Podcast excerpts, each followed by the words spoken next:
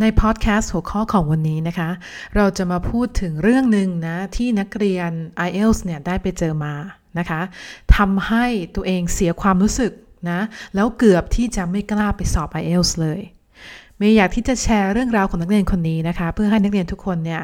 ได้เข้าใจแล้วก็จะได้ป้องกันนะ ไม่ให้ความรู้สึกของตัวเองถูกกระทบในสิ่งที่มันไม่ถูกต้องนะคะ จะเรื่องไหนยังไงเดี๋ยวมาฟังต่อเลยนะคะ เมย์ชื่อครูเมย์นะคะ จากสถาบันออนไลน์ FMCP English เมย์คือครูผู้สอนนะคะ คอร์ส Still IELTS at Home ซึ่งเป็นคอร์ส IELTS ออนไลน์แห่งเดียวที่การันตีผล 7.0 หรือคืนค่าเรียนให้ 100%ใน topic วันนี้นะคะ ในหัวข้อที่ชื่อว่า หมดกำลังใจสอบ IELTS Speaking เพราะ Examiner คนนี้ Examiner เนี่ยก็คือคนที่ตรวจ Speaking ของเรา นะคะ เรื่องเป็นยังไงมายังไง เดี๋ยวมาฟังกันเลยนะโอเค นักเรียนเขามาปรึกษาเมย์ค่ะว่าเขาได้ไปทำการ mock test กับสถาบันหนึ่งนะคะ แล้วสถาบันเนี่ยก็จะเขามีเจ้าของภาษานะคะ มา ถามตอบในเชิงของจำลองสอบส่วนของ speaking ทั้ง 3 part ทั้ง part หนึ่งนะคะ โต้ตอบ part สองพูดคนเดียว 2 นาที แล้วก็ part สามที่เป็นโต้ตอบ แต่เอาสิ่งที่นักเรียนตอบจาก part สองเนี่ยมาใช้ในการถามตอบนะเขาบอกว่าพอทำเสร็จแล้วนะคะ เขาได้รับ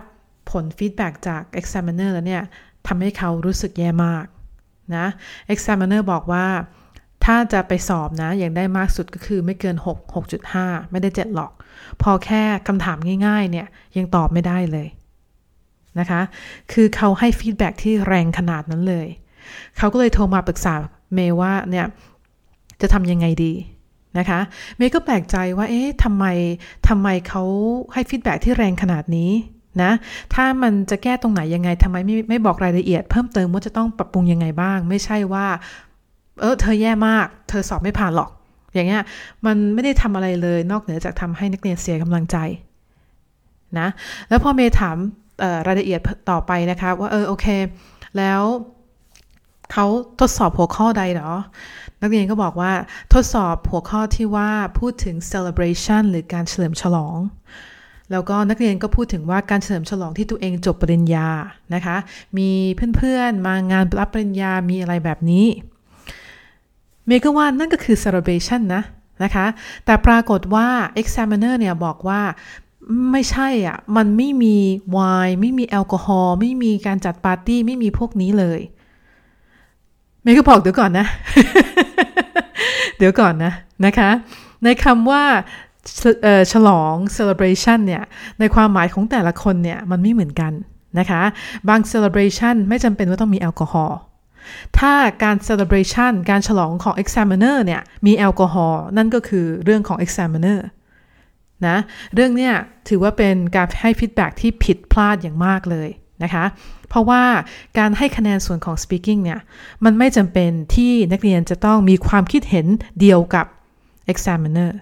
นะไม่มีทางที่ในคำถามหนึ่งเนี่ย นักเรียนทุกคนจะตอบเหมือนกันหมด นะคะว่าเป็นปาร์ตี้มีเบียร์มีแอลกอฮอล์มีเค้กไม่ใช่เลยนะแต่ละคนเนี่ยในความหมายของ celebration การฉลองเนี่ยมันมีหลายโอกาส เขาขอแค่ว่า ถ้าจะพูดถึงโอกาสนั้นเนี่ยสามารถเล่าเป็นเรื่องเป็นราวได้ไหมนะคะ มันไม่จำเป็นเลยที่นักเรียนจะต้อง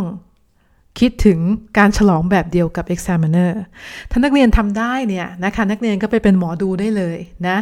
หมอนั่งดูทางจิต นั่งอ่านจิตคนได้เลย เพราะว่านั่นคือเป็นสิ่งที่โอกาสที่จะถูกต้องเนี่ยยากมากนะคะดังนั้นเมย์ก็บอกนักเรียนคนนี้ว่าไม่ไม่คือเอาเอา feedback คนนี้ไปทิ้งถังขยะได้แล้ว เพราะว่าประการแรกคือเขาให้คะแนนในส่วนที่ IELTS speaking เนี่ยนะคะ ให้ผิด เพราะนั้นไม่ใช่จุดประสงค์ของ IELTS speaking IELTS speaking เข้าใจว่าคำตอบมันมีหลายรูปแบบ มันไม่มีผิดไม่มีถูก ขอแค่ว่านักเรียนสามารถที่จะขยายความเล่าเรื่องได้ไหม ก็เท่านั้นเองนะคะ ไม่จำเป็นว่าจะต้องเห็นด้วยกับ examiner ไม่จำเป็นว่าจะต้องเห็นด้วยกับคนสร้างข้อสอบนะ ดังนั้นการที่ examiner คนนั้นเนี่ยคิดว่าจะต้องตอบเหมือนเขาเนี่ยผิดเลยนะคะ ดังนั้นเนี่ยเมื่อคนนั้นเขาให้ feedback ที่ผิด feedback ทั้งหมดที่ว่า อ๋อคำถามง่ายๆ ก็ตอบไม่ได้ คุณทำคะแนนไม่ได้หรอก อันนั้นน่ะนะคะ อยากให้กำไปเป็นนะลูกบอลเล็กๆ แล้วก็ไปโยนถังขยะ เพราะว่าผล feedback ที่ไม่ถูกต้องแถมมาทำร้ายจิตใจเราเนี่ย มันไม่ทำให้เราเก่งภาษาอังกฤษขึ้นนะคะ พอนักเรียนคนนี้ได้ยินตรงนี้เขาก็โล่งใจมากเลยนะเขาแบบโอ้โห มันเหมือนกับยกทั้งภูเขาออกจากอกอะทำให้เขารู้สึกมีกำลังใจอีกครั้งหนึ่งว่าเฮ้ยเขาเขาก็ทำได้นะคะ feedback ของคนนั้นนั่นเป็นความคิดเห็นที่ผิดในส่วนของการให้คะแนนข้อสอบ speaking ของ IELTS นะคะในเมื่อมันผิดก็อย่าไปฟังมัน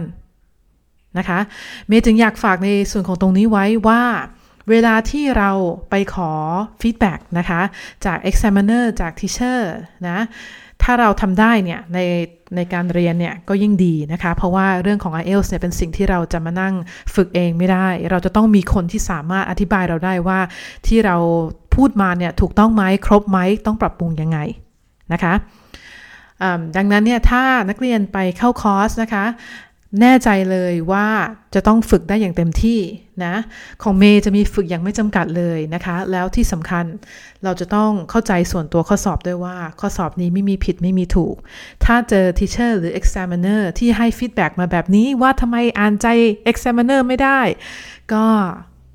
บอกว่า thank you but but no thank you เลยนะคะ แล้วก็ไปหา teacher คนอื่นเพื่อมาให้ feedback ที่ถูกต้องกันดีกว่า โอเคนะคะ IELTS speaking เนี่ยไม่ยากค่ะนะคะไม่ยากอย่างที่คิดและไม่จำเป็นต้องเกรงมากมายเลยนะไม่มีผิดไม่มีถูกขอแค่สามารถอธิบายตัวอย่างเป็นเรื่องบรรดาวได้ก็เท่านั้นเองนะคะโอเค ฝากในเรื่องของตรงนี้ไว้นะคะ เดี๋ยวไปเจอกันในพอดแคสต์หัวข้อต่อไปค่ะ สวัสดีค่ะ